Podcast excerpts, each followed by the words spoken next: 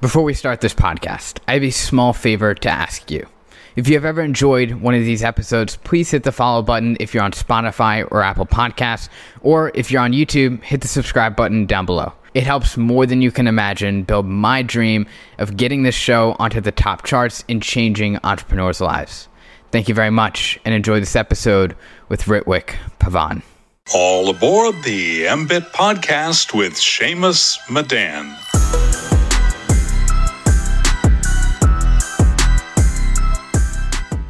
Ritwik, thanks for taking the time to join the MBIT podcast. It's a pleasure to have you on today. For any person, I believe early context is essential to help understand who they are and the person they are today. How did your childhood influence yourself to where you are now?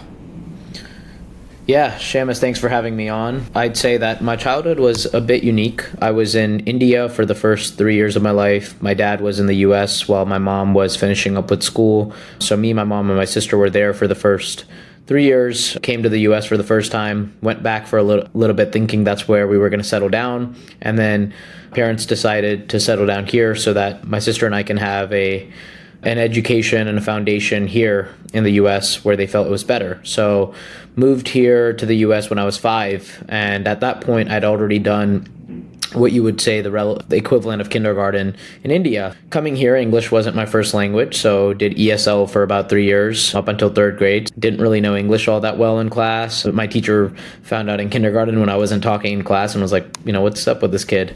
Um, and so, yeah, ended up uh, taking ESL, learning English. Had a very heavy Indian accent actually when I was first here, and now most people can't tell. But um, yeah, so you know, went through all of that. Was in a primarily, you know, I'd say there was like two Indians in my class, and probably like.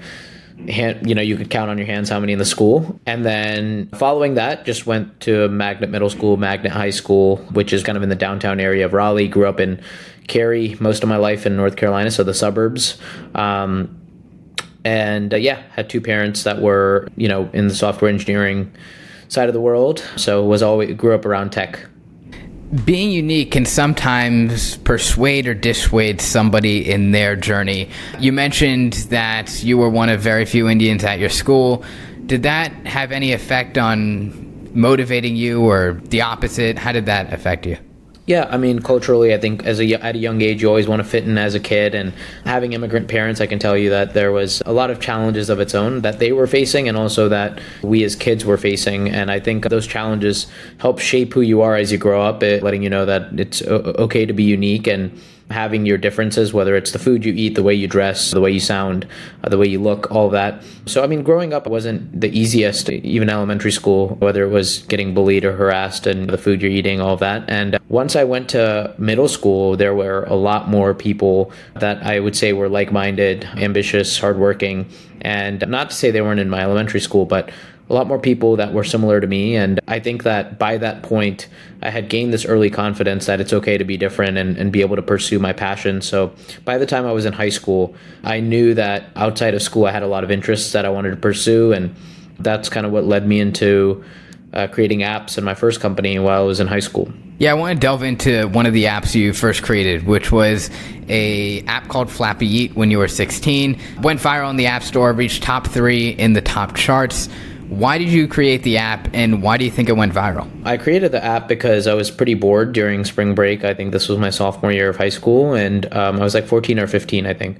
And I was helping a nonprofit religious organization that I was a part of with building apps. Eventually, I was like, hey, I want to create my own developer account through Apple, pay the 100 bucks. So I asked my parents if I could and they gave me an account and they didn't, my parents didn't want me working anywhere while I was in high school. They wanted to be focusing on school but they did support my idea of like creating this app and, and they were okay with it and they saw that it was something I was passionate about. So I created the game and frankly was not expecting it to blow up. I mean, it was just a, a stupid game like a, a, Flappy Bird rendition and a, a, little bird with a guy on it going through obstacles. And it, it was honestly just hilarious. And later in the week, it was just like trending on Twitter and was going viral in the App Store and hit like, I believe, top 20 in the App Store, top three in games. And over a long period of time, like over a quarter million downloads. So yeah, that was kind of an early dose of just perfect place, perfect time. I think that was like a it was a funny time to be putting this game out there, and it, it was somewhat addicting, but also just funny. And yeah, it, it, went viral. But that would yeah, that was was not the expectation. I would say the biggest takeaway I had is, you know, there if there is the current thing that's going on and you're able to act on it and monetize off of it, I mean, there's no reason not to. And and I had very little to lose when I was like 14 or 15 years old. I said, okay, let me just create this game, and it, it did unexpected numbers. But I wouldn't say there was any formula for that specific kind of overnight success. I you could say. Speaking of uh, viral things, not too long after, you founded Linker Logic Technologies, which was a software development company when you were still in high school. What was the company and how did you build it? So after building the game, frankly, I watched a lot of tutorials to build the game, and it wasn't like I was a master coder. But I had a lot of people reaching out to me saying, you know, hey, Rick, can you build an app that does this or does that? And so this was back in 2014, 2015 when apps were still starting to become, you know, it wasn't as saturated as, as it is today. And so when a bunch of people were asking me about it, I said, why don't I create a, a agency out of this and essentially help with software design and development? Back then, we were heavily focused on web apps and web web pages just to start off, completely bootstrapped. And then I ended up hiring a student out of my high school who was known as like a prodigy developer, and he knew like 12 different programming languages back then and was very intelligent. We were able to capitalize on the early customers that we got, we essentially did it for nothing. Like we we honestly took a loss probably on most of the early projects just so that we could build a portfolio up. And then once that was done, we did have some serious customers coming in, and it was pretty exciting. I think two years after, we had one of our local news organizations reach out saying, "Hey, can we build an Apple Watch application?" And we actually didn't know how to do it then, but we said we'll learn, we'll figure it out. We just honestly wanted access to the Apple Watch before like it went out to the public, and we ended up building the first ever local news Apple Watch application. So it kind of just grew over time, and I, I continued to lead that through college. We were able to essentially turn it into a full stack software design and development agency, completely bootstrapped. And at our peak, we had about 40 people on the team and was running that out of college. Was able to help pay for my college tuition through that and, and you know, get my first car, all that good stuff. So definitely enjoyed the time in the agency business, but realized over time that I don't want to be helping other people solve their problems through an agency business. I'd rather go solve problems that I see in the world. What was you mentioned? You hired somebody out of your high school um, a master coder. How did some of the other students at your high school think about you starting another company? I mean, I think there was a fair share of, I, I guess you could say, in hindsight probably jealousy to an extent and there was people that behind closed doors weren't supporting it and i remember hearing like a, a, few parents after we had gotten some early press telling their kids to be more like this or that and comparison is a thief of joy afterwards you didn't want to be an agency anymore you wanted to solve problems for people what was next I ended up passing the you know fair share of equity to a team member on my team who had dropped out and okay. essentially worked for us full time, and uh, he led the operations. What I quickly learned was that you can't really, especially at the early stages of a startup, be full time face of a company and a startup, especially not after you raise some money. And and truthfully, it's nearly impossible to do. And so with an agency business, oftentimes as a founder, you are the face of the business. You're the one responsible for going and getting sales, and oftentimes it comes through referrals. As soon as you fall off of that, it's very hard to essentially get business at the same level as you did, which was something I quickly learned. So as I transitioned to Vade, my startup that was focused on a GovTech hardware solution, I eventually just stepped off of Linker Logic and put my full attention to this problem that we were solving at Vade that revolved around parking and traffic congestion. So after Vade, you ended up building this company called Krava, which is revolutionizing the construction industry with modular, prefabricated, and sustainable homes. You have a pinned tweet that starts with, I am obsessed with construction. How did you become obsessed with construction? Yeah, I mean, seeing it all around me, truthfully, there's a there's a few things that led to this. I've, I've been reading on construction for a while, but more importantly, I've been reading on our housing crisis. And when I was looking into it, it's unreal. One thing that really stood out to me was the housing shortage. There's over 5 million homes that we're in shortage of right now. There's a few variables that contribute to this. It's the speed at which construction it's being done. Right now it's done almost the same way as it was done 100 years ago. And then on top of that, you've got a shortage of labor, you've got supply chain issues, material costs are going up. So all of this led me to the conception of uh, where we are focused on accelerating the speed at which it's done. We want to streamline the entire home building process so that ultimately we can not only increase the supply of homes, but we can also help homeowners turn their backyards into revenue generating assets. So we believe that right now, with the housing crisis, it's not that more homes couldn't be built, it's that the specific locations where these homes are built, there's a shortage. So when you look at the urban cores in the bigger cities, that's where people want to essentially have their homes. And with the shortage of labor and all the earlier issues I mentioned, that's what's contributed to the lack of supply. So if we can help homeowners convert their backyards and turn their backyards into uh, revenue generating assets and incentivize them to essentially add an additional home in their backyard if they have the space for it, we're now essentially balancing out the system where there can be an increase in the supply, but also the homeowners are incentivized to add the home to generate passive income. And the best part about it is that cities are easing regulations to allow for what we call ADUs, accessory dwelling units, in the backyards of homes. So to go back to your original question about construction, I mean it's more than just construction that excites me. I am obsessed with the way that construction is being done and and believe that there's a lot more efficient ways to do it. I, I think it's going to take a lot of time, but it will be well worth the efforts when we look at it ten years from now. How can the homes or the sheds in this case be turned into revenue generating assets? Sure. So we're starting off with what you could consider a shed. By definition, it's under, uh, under 200 square feet, and all we need is electrical. There's no plumbing, sewage, or utility, or well, outside of electrical. So we're starting off with that because essentially our core product at Krava is not building sheds or building homes. It's the system that we're using to build it, where we've used standardized modules that we've built, whether it's for the windows, the doors, the power modules, the corner modules, every single aspect of it, what we have standardized so that we can essentially build whatever a homeowner wants. Ultimately, the idea is that we can build a 400, 500 square foot space in a backyard too that features a bedroom, a bathroom, a living room, whatever a homeowner may want. And ultimately, a homeowner will be able to rent that out whether it's to a smaller family, whether it's to a couple, individual, whoever it may be, and be able to turn that into a revenue generating asset through the, the rent money that they're able to generate. And how long does it take to to build the smaller sheds or the K1 in this case?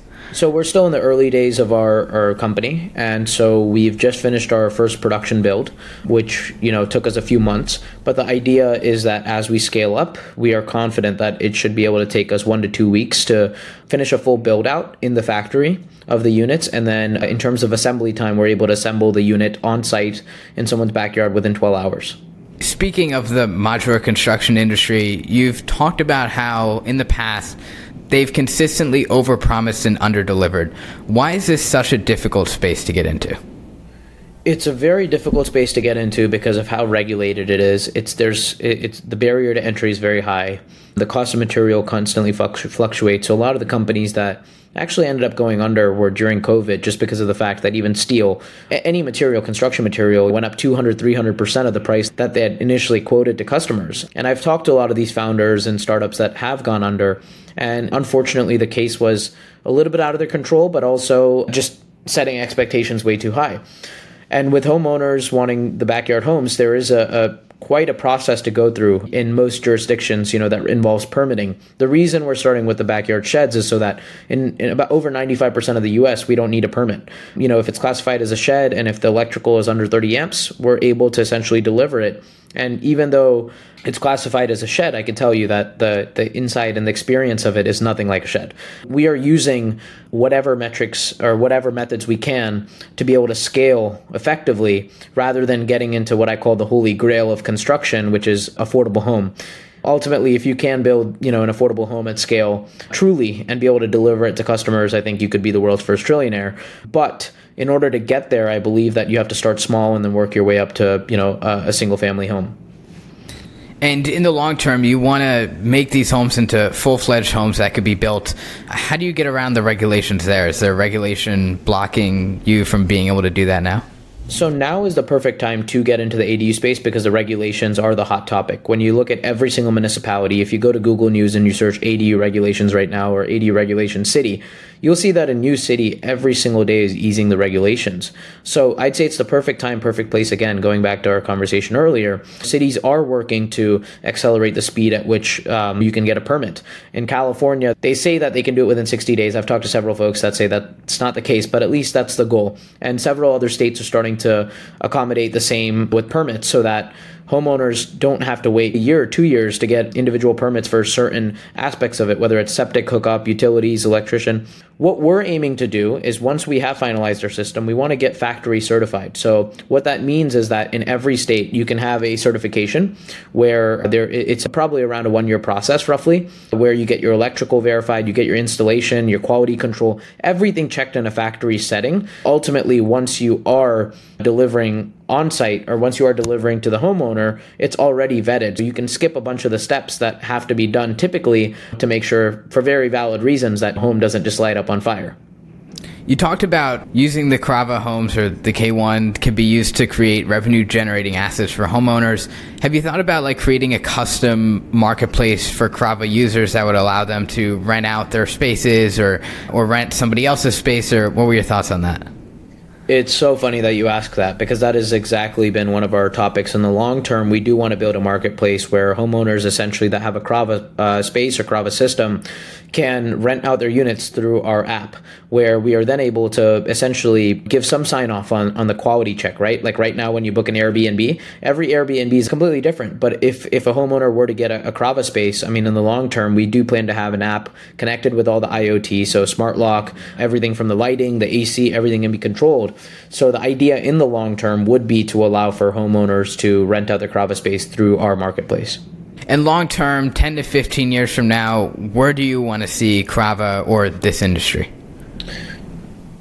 About 10, 15 years from now, I would like to see a much higher percentage of homes being manufactured because of the fact that one, you've got consistent quality. You don't have to worry about the shortage of labor. Hopefully, there's automation and streamlined manufacturing by that point. There are estimates that I've seen by 2035, 70% of housing will be manufactured homes. So I don't know if that's true or not, but I would love to see that. And outside of that, where I see Krava is that we will be building uh, full single family homes, we'll be building ADUs, we will be uh, leading the construction of residential homes, um, hopefully 10 years from now.